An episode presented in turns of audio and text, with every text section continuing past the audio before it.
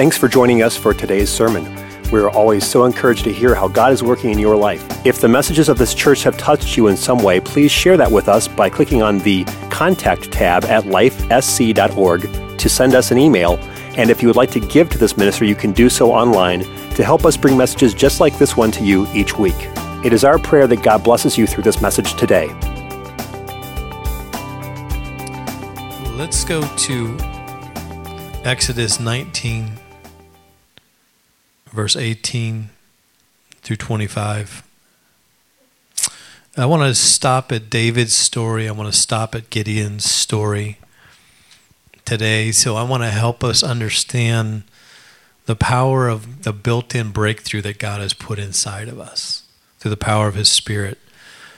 And so, Exodus 19 and verse 18 says, And Mount Sinai was altogether a smoke, because the Lord descended upon it in fire.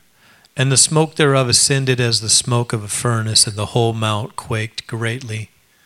And when the voice of the trumpet sounded long and waxed louder and louder, Moses spake, and God answered him by a voice. And the Lord came and the Lord came down upon Mount Sinai and on top of the mount, and the Lord called Moses up to the top of the mount, and Moses went up. You know, when the Lord calls you, the answer is always yes. Amen? Even if it means climbing a difficult place. Someone said, I'm going through a very rough climb, a very, a very jagged mountain I'm climbing right now. And I said, Well, it's a good thing because a smooth mountain wouldn't be very hard to climb, but a difficult mountain you can grab onto. And the Lord said unto Moses, Go down, charge the people, lest they break through unto the Lord to what? To gaze. That's important. And many of them perish. Next verse. And let the priest also, which come near to the Lord, sanctify themselves, lest the Lord break forth. Everyone say, break forth upon them. And Moses said unto the Lord, The people cannot come up to the mountain Sinai, for thou chargest us, saying, Set bounds about the mountain and sanctify it. And the Lord said unto him, Away, get thee down, and thou shalt come up, thou and Aaron with thee. But let not the priests and the people break through to come up unto the Lord, lest he break forth upon them. In this verse, there is a curse. And that curse is, and Moses went down to the people and spake unto them. Go back to the previous verse. The curse is that they not break forth to gaze, that they not break forth as priests if they're not sanctified. And so the principle here that is released of God's nature to us is that when we break through, God will break forth. But there is a criteria to breaking through. You don't break through into God's dimensions and God's power to gaze or to be entertained or to be spectators. You break through, and God will break forth for you and work for you. In this situation, it's a curse, but it's a principle of God. Wherever you are willing to push through and break through, God is willing to break forth on behalf and work for you. Amen. And so that's the principle I want to draw out of Scripture. And I just want to pray over this as I talk to you for a few minutes about a built in breakthrough a built in breakthrough. Thank you, Jesus, for your word. Thank you for your power. Thank you for your anointing in this place. I'm so glad you're here and I'm so glad you're touching us. We ask you to bless the hearing of the word. Let it be sown in us. Let it live in us. Let us take let it take forth root and then also bring forth fruit. In Jesus' name. Everybody say amen. amen. You may be seated. I was dealing with a very difficult moment of life, and I began to pray and seek the Lord why I was struggling so much. And the Lord woke me up one morning and just said a thought, just threw a thought at me. And He said, Shabar. And I'm like, okay, that doesn't make any sense at all. Shabar. What is that? And so I Googled, I got a hold of Prophet Google, and I asked him, What doth the Lord say? And I Googled Shabar, and Shabar is all throughout the scriptures as broken. And the Lord told me, You are suffering from a broken spirit right now. But don't look at it as a negative. Look at it and understand that you cannot break Shabar through until you have gone through a place of brokenness in me. Amen. And so God will often create a place or a time period in your life where you see things that just seem to be broken in your experiences, broken in your life, and you cannot seem to put together what God says with your experience in life. Am I resonating with anybody in the room right now?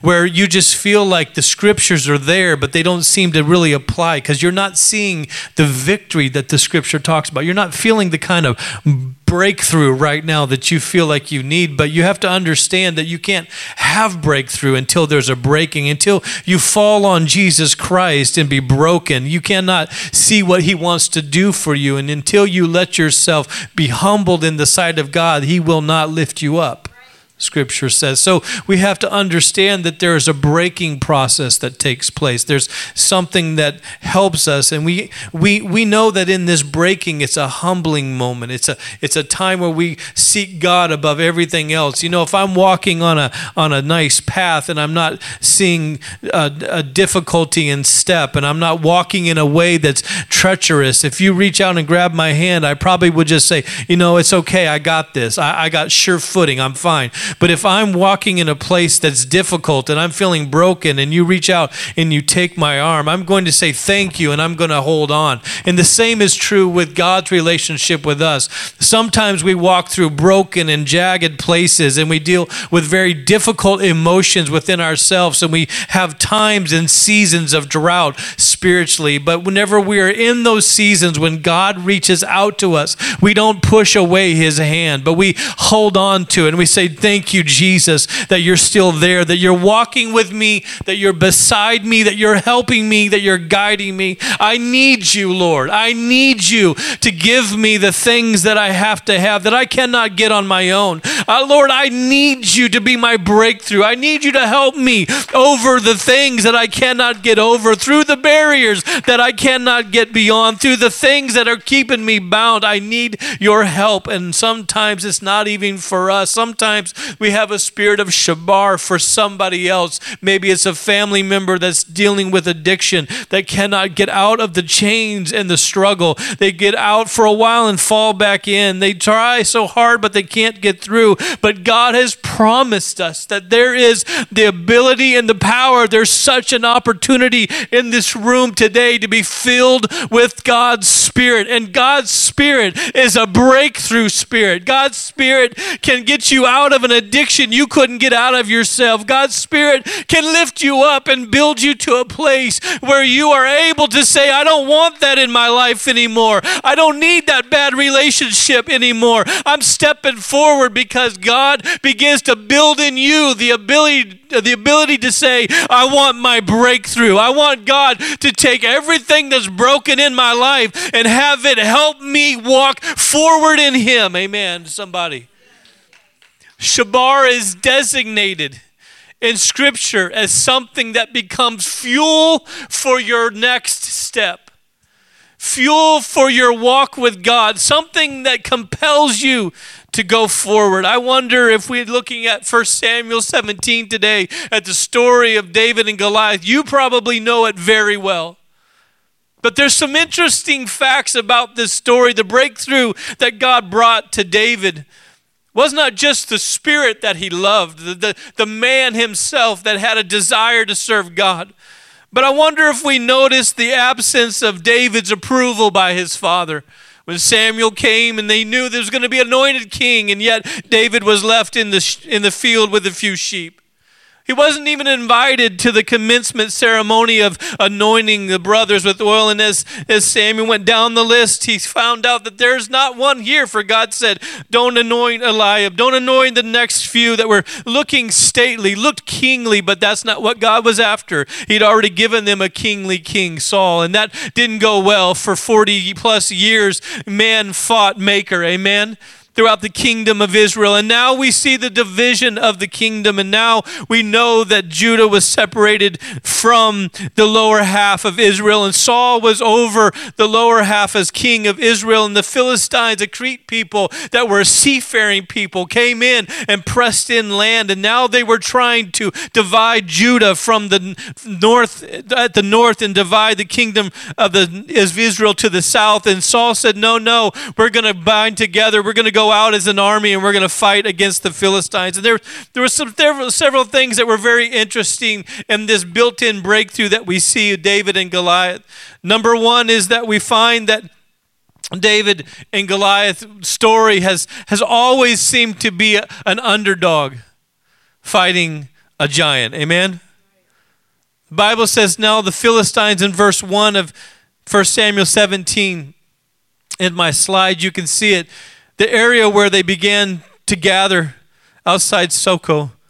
Now the Philistines gathered together their armies to battle and were, and were gathered together at Soko or Soko, which belongeth to Judah, and pitched between Soko and Azekah. I can't even say these words without the Holy Ghost, I guess. In Ephraim. And that was the valley of Elah. You can see in the next slide that the valley of Elah that Saul had brought his men to camp there. In verse 2, and Saul and the men of Israel were gathered together and pitched by the valley of Elah and set the battle in array against the Philistines. Didn't seem much different than a couple of hills that were built, that were specifically designed in the landscape to house two armies, and they were going to clash in the valley. Everybody say the valley. It was a low place, amen. Sometimes the biggest battles in your life are won in valleys. Hello, somebody. Sometimes the low places in your life are where God does the greatest work. So I was praying about this and I realized that God told me that if you're not willing to be broken in places that nobody sees, God will not give you a break forth and a breakthrough that everybody sees. There are times when I have prayed and God has planted me in places where I felt loneliness and I felt left out and I felt things that I didn't necessarily know how to handle. But while I was praying my way through those different struggles and emotions, I was in a valley. And when God blessed me and healed me and helped me, I stood victorious and everybody celebrated the victory. Amen. Same would happen here. For we see Saul's camp on the left, Sokuth is Judah behind, and then there was a creek that ran through it that was dried up. Ephesdedum, uh, you, you can see it there. The Philistines' camp was set on the other hillside. And every morning and every night, a large man by the name of Goliath would make his way into the valley and he would challenge the armies of Israel. Verse 3 says in 1 Samuel 17, and the Philistines stood on the mountain on one side, and Israel stood on the mountain on the other side, and there was a valley between them. They were armed and they were dangerous men. Philistines were known for their treacherous warfare. And now they had something called singular battle. It was to forestall or to keep from losing so many men in a battle, they would send their champion out. And Israel would need to send their champion out. And whoever won between the two champions meant that that army was conquered. And so it kept from losing many men. And so, of course, in 1 Samuel 17, there went out a champion out of the camp of the Philistines named Goliath of Gath, whose height was six cubits and a span, which is about nine and a half feet. And he had a helmet of brass upon his head, and he was armed with a coat of mail. And the weight of the coat was 5,000 shekels of brass. And he had greaves on his greaves of brass upon his legs and a target of brass between his shoulders. And what does all this mean? And a staff was of his spear. The staff of his spear was as a weaver's beam. And his spearhead weighed 600 shekels of iron, and one bearing a shield went before him. What does all that mean? It means that Goliath had all the advanced equipment and all the advanced technology of that day to fight in warfare. Goliath was going out for hand to hand combat, but David knew that the battle belonged to the Lord. Amen, somebody. And so in verse 8, the cry of the enemy went forth, and he stood and he cried unto the armies of Israel and said unto them, This is an intimidating cry by a very large and intimidating Philistine. Why are ye come out to set your battle in array? Am not I a Philistine, and ye servants to Saul? Choose you a man. Everyone say, Choose you a man. Like, send me somebody to fight and let him come down to me. And if he be able to fight with me and to kill me, then then will we be your servants. But if I prevail against you and kill him, then shall you be our servants and serve us. Everyone say high stakes. There are moments when there are high stakes that you'll walk into a meeting, you'll walk into a circumstance, you'll walk into a situation, and there are very high stakes. And it can be intimidating to you in your spirit, but you have to understand that you have a built in breakthrough through the power of the Holy Ghost in you. The Bible says that the Holy Ghost even says, Don't worry about what you will say in those moments because God will give you words to help you. Amen. So, in the spirit of understanding, I want to preach to you and, and help you to know that God didn't just put this battle in array in a, just a random location. God actually set this battle up. And you'll see in just a minute what I'm talking about because this man, this Philistine, said, I defy the armies of Israel this day. Give me a man that we may fight together. And so the armies of Israel literally felt dismay and fear. They felt anxiety and worry and fear over what might happen, what's going to take place, what about their children and wives at home. Saul, of course, being a man of war, knew what was at stake here. And so in verse 11, when Saul and all, the, all of Israel heard those words of the Philistine, they were dismayed and greatly afraid. I want to say that fear can come to you, but you have to know where to put it. Amen? Anxiety can try to grip you, but you have to grip it by the power of God and the Holy Ghost that is in you and set it aside and say, No, I'm a child of the living King. I have power within me for this, and I can succeed. I can break through. There's no one more capable than a Holy Ghost filled man or woman that knows the battle belongs to the Lord. There's no one more capable. So David's introduction happens. Now, David was a son of that Ephrathite Benjamin, blah, blah, blah. You know what I'm saying. Bethlehem, Judah. Just pick a way to say that. Whatever. Help yourself say that. Whose name was Jesse and had eight sons, and the man went among them, among men for an old man in his days of Saul. And there, and three eldest sons of Jesse went and followed Saul to the battle and the names of the three sons that went to the battle were Eliab, the firstborn, and the next unto him Abinadab, and the third Shema. And David was the youngest, and the three eldest followed Saul. David was the youngest. And I, I wonder if maybe David started playing with a slingshot because he wasn't eligible to be a soldier. I wonder, you know, it just maybe between the lines in the Calhoun edition, okay, of the Word of God. Maybe right in there is where David saw his brothers going off to war and he, he thought, I'm never going to be big enough. My inadequacies are never going to select me for a soldier. But he picked up a slinger's sling and he began to practice. And I wonder if maybe that wasn't David's inadequacy talking. I wonder if it wasn't maybe David's idea of I may not be a front man, I may not be a military man, I may not be one that rides in chariots and horses or is in infantry, because there was only three kinds of individuals that actually were in Saul's army, and that was number one the cavalry, and number two the heavy infantry, and number three the artillery. But in the artillery, there was a place for David, because he may not be an archer but he can work a sling. Amen. And you see him being bored maybe on the backside of a shepherd's hill, and he's knocking off Pepsi cans off rocks. He's taking out targets. And we think of it as just a kid's toy, you know, with a little fork and a little stretchy kind of, I don't know, slingshot type of effect where he's. It wasn't that at all. The strings were made of some sort of hide. Often they were made of leather and they could be up to six feet long with a patch in them that allowed them to put a rock or some sort of stone. And the shot that they used, when they released it, it released it over 100 miles an hour. So, what Goliath didn't account for, and what looked like a disadvantage to David, actually became an advantage to him. Because though he didn't get selected as a soldier, God selected him as a slinger.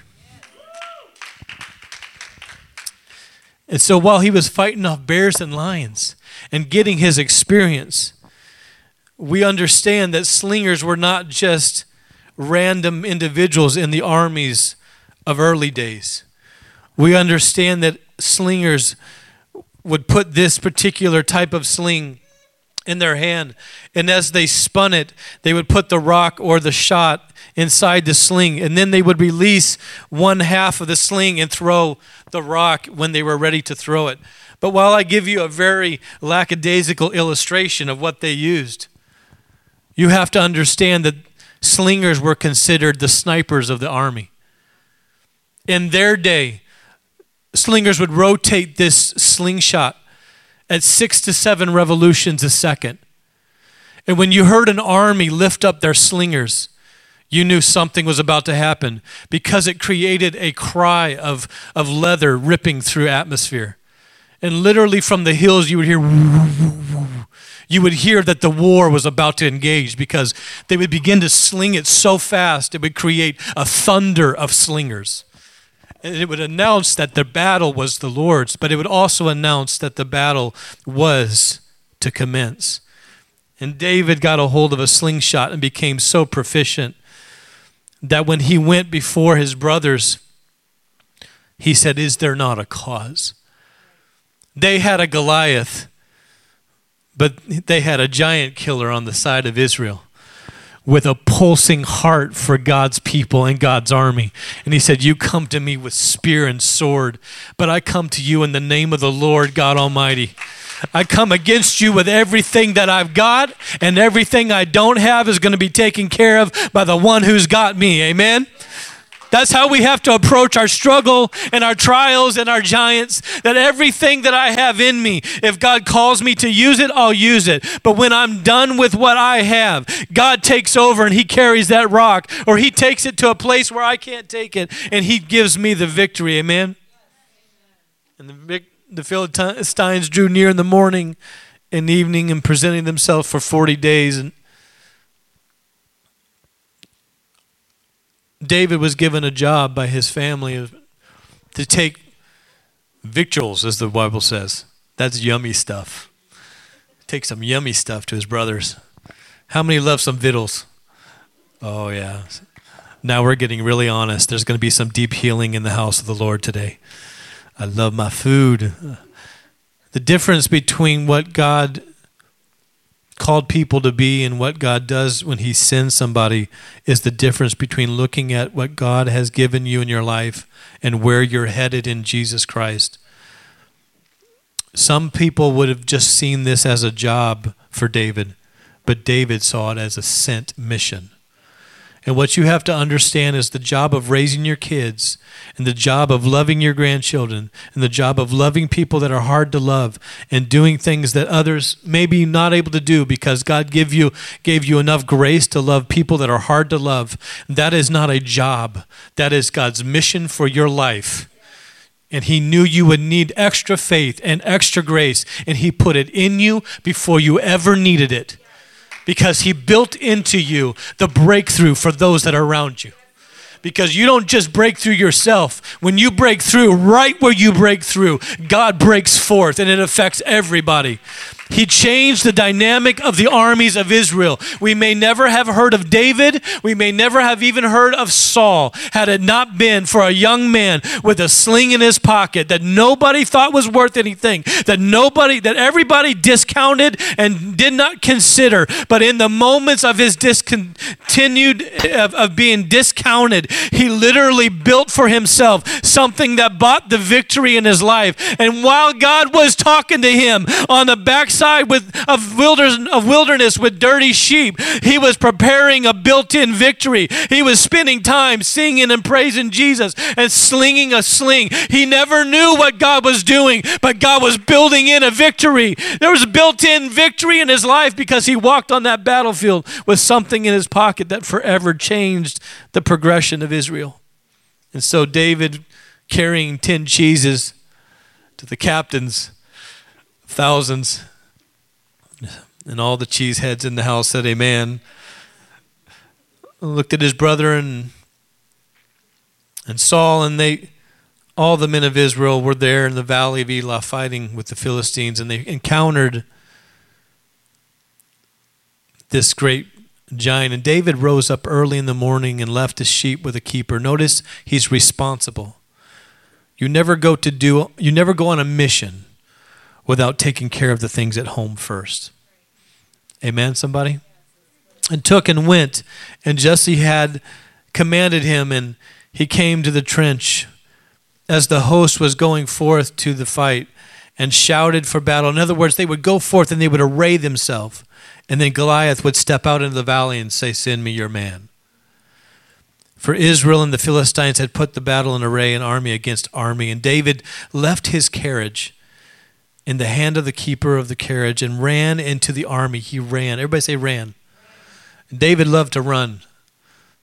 He ran toward the adversity. You have to understand that you the battle does not belong to you, but you have to run into it.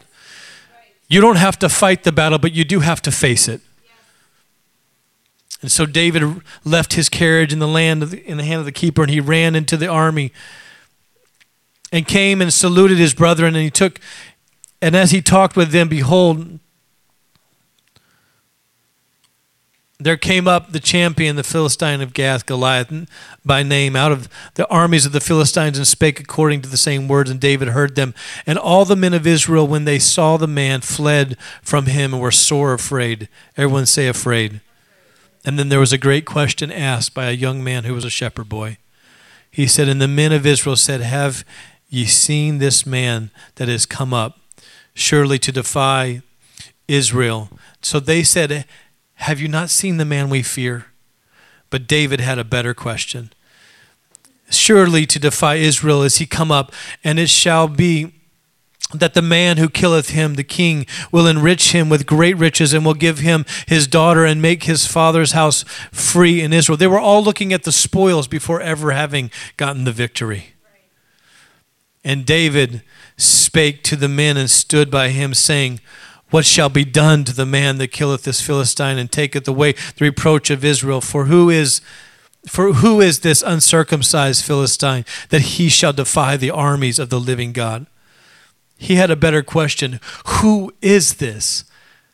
Who can stand against the people of God? Greater is he that is in us than he that is in the world. David understood something about his God that if we'll break through this, God will break forth for us. God will do something powerful for us.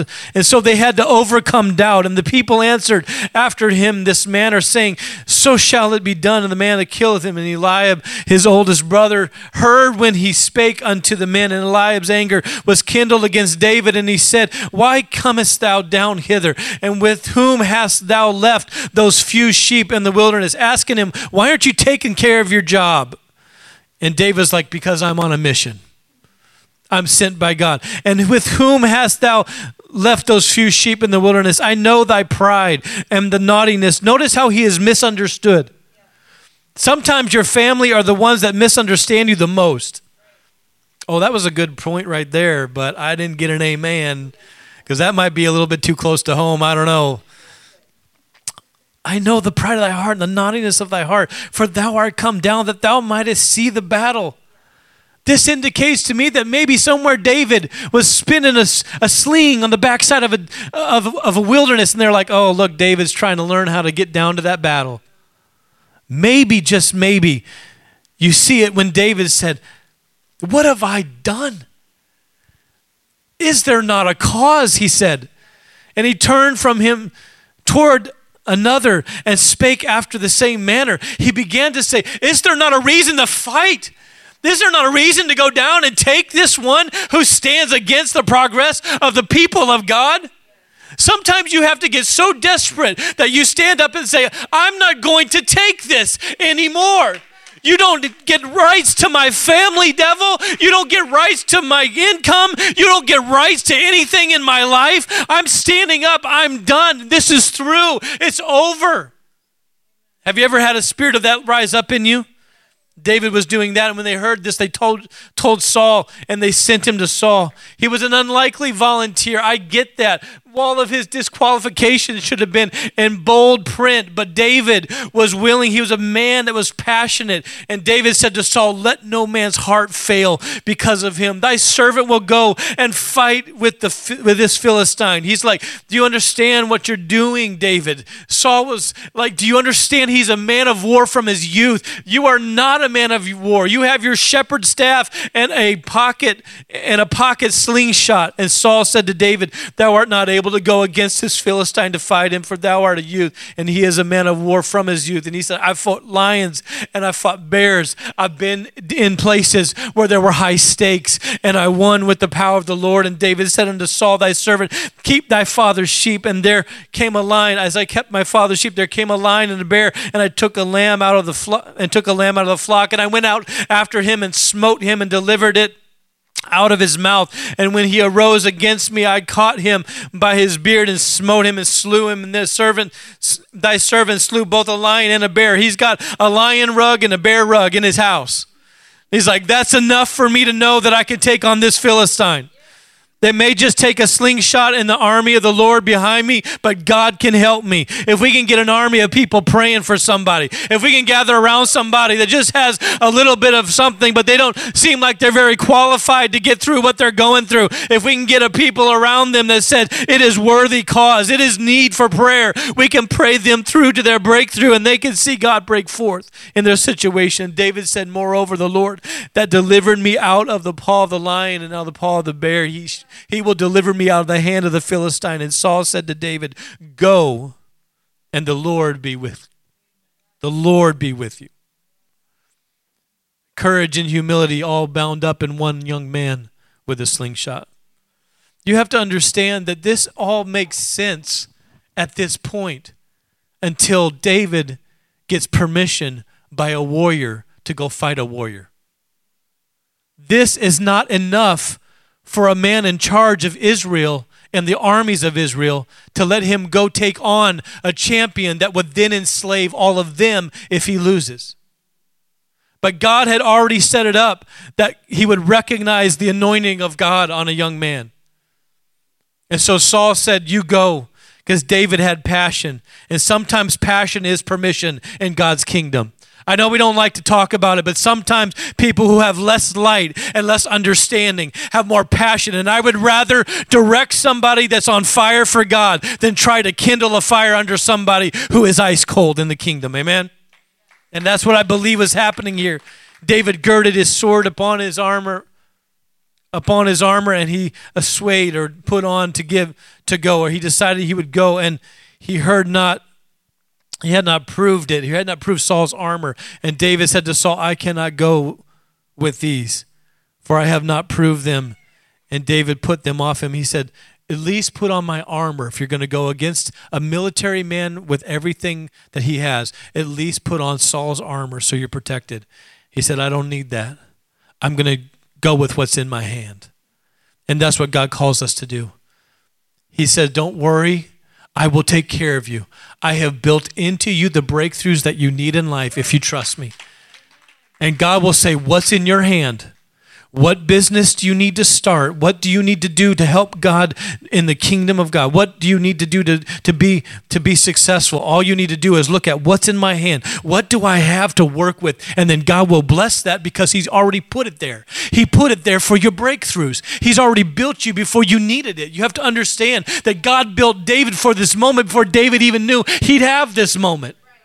And that's what God does through the power of His Spirit. He puts His Holy Ghost in us and begins to build us up. And we go through trials and we think it think it's difficult. But the Bible says to count it all joy when you go through a fiery trial. To count it all joy when you have emotions and difficulty and you don't know what to do with them. Why? Because it's building you for your next battle. You don't even know it's coming yet, but God's building you up for the next thing He has for you. And when you get to that moment, the breaking that you went through is now going to be the strength for you to break through what you have come against you. And all those barriers will fall aside, and God will break forth in, in help and in and keep you from harm. And I thank God for this story because we look at it as David being the underdog and an unlikely hero.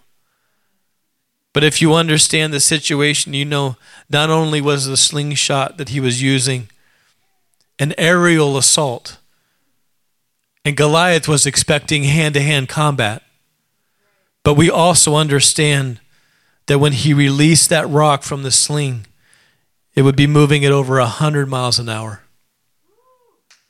And the rocks that he picked up in the valley of Elah, that dried up brook that I showed you in that picture, those stones were barium sulfate, which are two times, two times, hear me carefully, they have two times the density of a normal rock. God had built in David's breakthrough before he ever, not only did he teach him because he could not be a soldier how to be a slinger and desire to do something for God. But his slingshot wasn't the only thing that built in his breakthrough that day.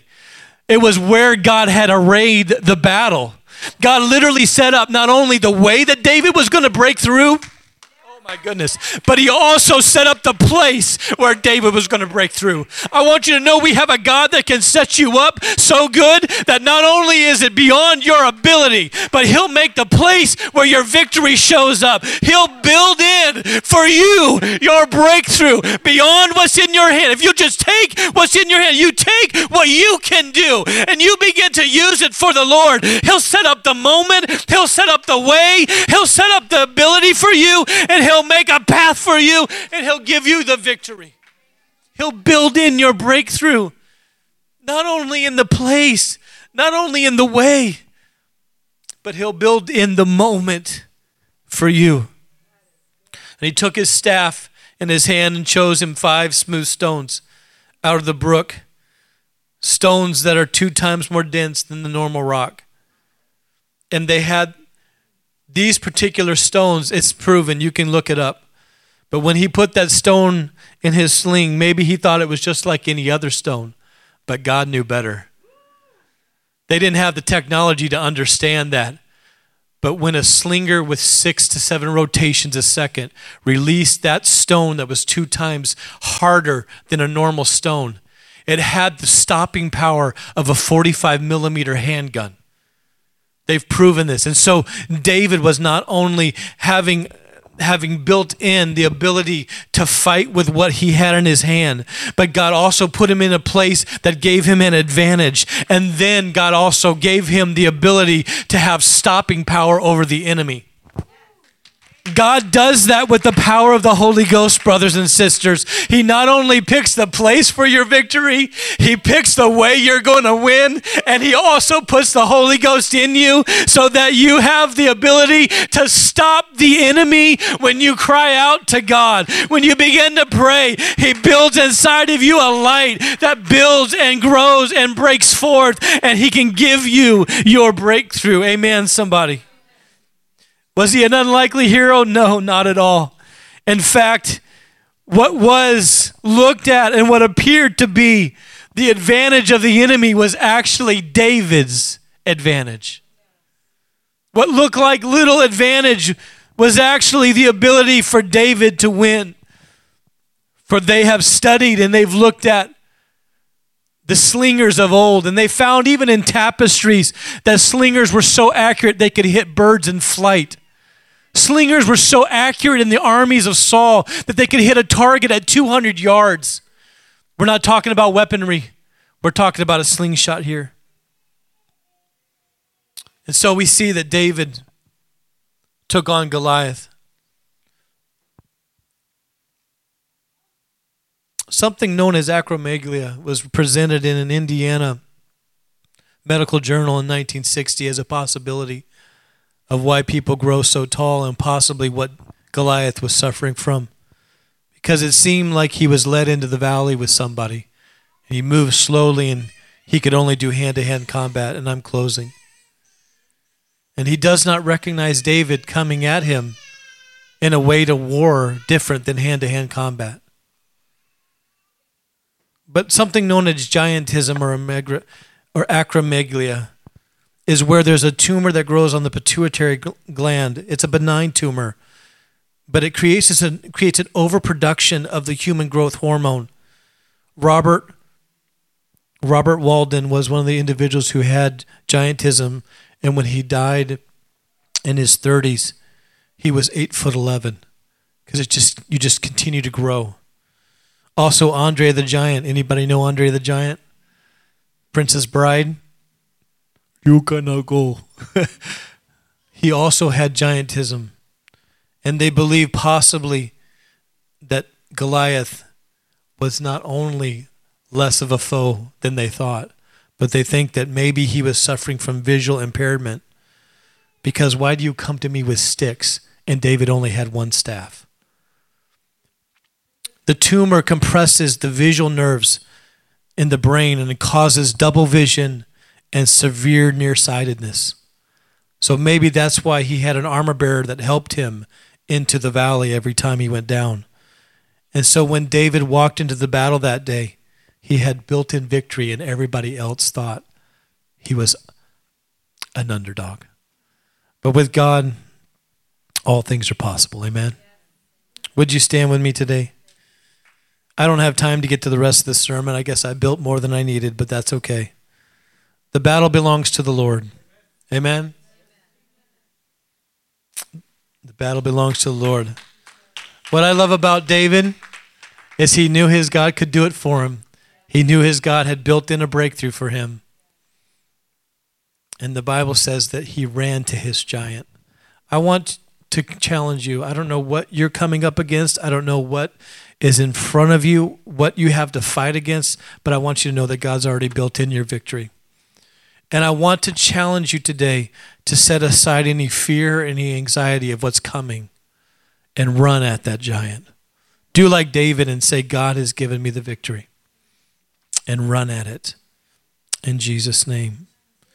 Brother and sister Van der Verden, I call them brothers and sisters in the Lord they pastor in Oregon, and their son had had an industrial accident. And I close with this.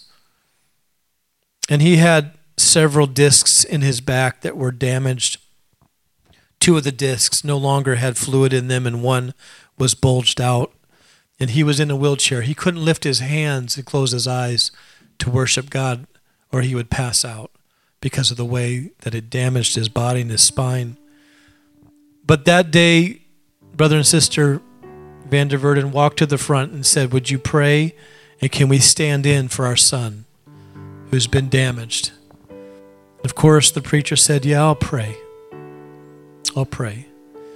They took him to several hospitals and locations before this, and they had done several surgeries. And the doctor who gave him an 80% fully disabled diagnosis, you'll never walk again, he told Joshua that, and Joshua said,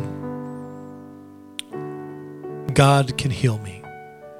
And the doctor spun around and looked at him with a sneer and said, You can pray all you want to. You will never walk again. It's a medical impossibility. And what they didn't know was Joshua was online watching the service over the internet, and the preacher had left his microphone on so Joshua could hear everything his parents were doing when they stood in for him. And he sat in his wheelchair in the living room and he watched as his parents were standing in his stead to be prayed for. And as the preacher began to pray, the Bible, uh, the, not the Bible, but the, the, the moment was biblical. It was a literal miracle moment. And the preacher said he felt virtue leave him. He felt God send victory to that young man. And while he was while they were praying and while he watched, he reached to his handrails and he pushed himself up. And he said his testimony, he felt warmth begin in his legs and run through his body. And he stood up. He couldn't stand before and take more than three steps without falling over. He stood up and he began to lift his hands because he wanted to test and see if he truly had a miracle. And he lifted his hands and he closed his eyes and began to worship God. And he did not pass out and he began to jump around his living room while watching this online as his parents were prayed being prayed for online in another they were thousands of miles away. He was in Oregon. He was dancing in his living room with his miracle. And he went out the door and ran up and down the drive. And God had healed him completely. And now he has two little girls He's a full time pastor. He took the church that his parents were pastoring at the time of his miracle. And God had built in for him the faith that he needed to believe God for a breakthrough. And God organized the moment to where the preacher left the microphone on so he could hear him praying in another state while he got his miracle. I thank God for the moments he sets up for us. I thank God. Let's thank the Lord. Let's thank the Lord together. Jesus. I know I've been long preaching this sermon, but I'm asking you to impart to somebody something that grows and expands. Lord God, something that breaks out of them and wants to, to bring them into a victory that they've never seen before. God, don't let them look at their circumstances and think, I can never win. Don't let them look at their situation and think, there's no way that I can see victory. But God, you have built into everyone in this room a breakthrough so that you can break forth in their life. And I'm asking right now in Jesus' name that you help us push past barriers of misunderstanding, barriers of difficulty difficulty, barriers of moments where we thought God wouldn't answer, but instead get out what we have in our hands and watch the Lord do a great thing. Would you find a place to pray today? If you need to go, we understand, but your victory is already established. Your victory is already won. He's built into you internally what God wants to do through you. His breaking is not for you to be broken and stay broken, but His breaking is so that you can be you can have a breakthrough. Somebody pray today. Somebody seek the Lord. Somebody ask God to give you your breakthrough so that he can break forth in Jesus name. Bow your heads with me if you're in this place. Seek God together with me right now. There's miracle power in this house. There's an ability for God to do something miraculous in this moment. He's already designed your victory for you. Right now, I see it in the name of Jesus. For every soul in this place, I see victory. For every soul, I see conquering power. For every soul, I see notable miracle. For every soul, I see God's promises coming to pass. If you will, I will. If you will break through, God will break forth. It's a guarantee and a contract with heaven. It's God's character. He'll do it. He'll do it. He has made the decision already that wherever we push through, wherever we design the breakthrough, wherever we say, I'm done with dealing with this situation, I don't want that lust in my life anymore. I don't want that difficulty in my life anymore. God, right there, will break forth and change everything. Change everything. Building the place, the moment, the method of how we will break through today. Break through in us, Jesus. Break forth through us, It's Jesus. who I choose Be to our be. breakthrough moment, God, right now in Jesus' name. Indeed. Come on, press past any I'm barriers. Right now, don't worry about your time. Don't worry about are what's coming later me. today. Just take a moment with I Jesus right now in Jesus' name. We need a breakthrough moment so that God can stand and break forth in our midst. That He can change everything for everyone around us. Not just you that gets the breakthrough, everyone gets the victory. Everyone gets the victory. In Jesus' name, in Jesus' name, in Jesus' name, in Jesus' name. free indeed. In Christ I'm free indeed. No chains are holding me, it's who I choose to be. I'm free indeed, in Christ I'm free indeed. No chains are holding me. It's who I choose to be. Come on, let's push in. I'm Let's press past. indeed. Let's get our In Christ breakthrough right now. indeed. Whatever you need from the no Lord is available. It's already loaded on the skids It's of heaven. You just need to grab a hold of it. I don't know if I need anything right now, preacher. Well, you may need it tomorrow. You may need it the next day. Your broken moments are designed to give you breakthrough. Your moments that you've been looked over and left out are the very moments that God's building in you what you need for your next breakthrough. Choose to be Come on, David left in this, left with the stinky sheep, left out in the back of the wilderness, not even thought of by his own father, not even brought in by his own family. Come on, you whether you are left or not, God left you there and helped you, and He never, He never left you alone, but He was there building you so that you'd have a breakthrough. God does not just let you be broken; He lets everything that happens to you create your breakthrough. He doesn't just let you stay broken, He builds it in you so that whenever you have faith to get over the broken moments, He built in you the strength to have your breakthrough. In Jesus' name, I believe you for it. I believe you for it, Jesus. before you. Jesus' the name. demons run and flee mention of your name, King of Majesty. There is no power in hell or any who can stand before the power and the presence of the great I am.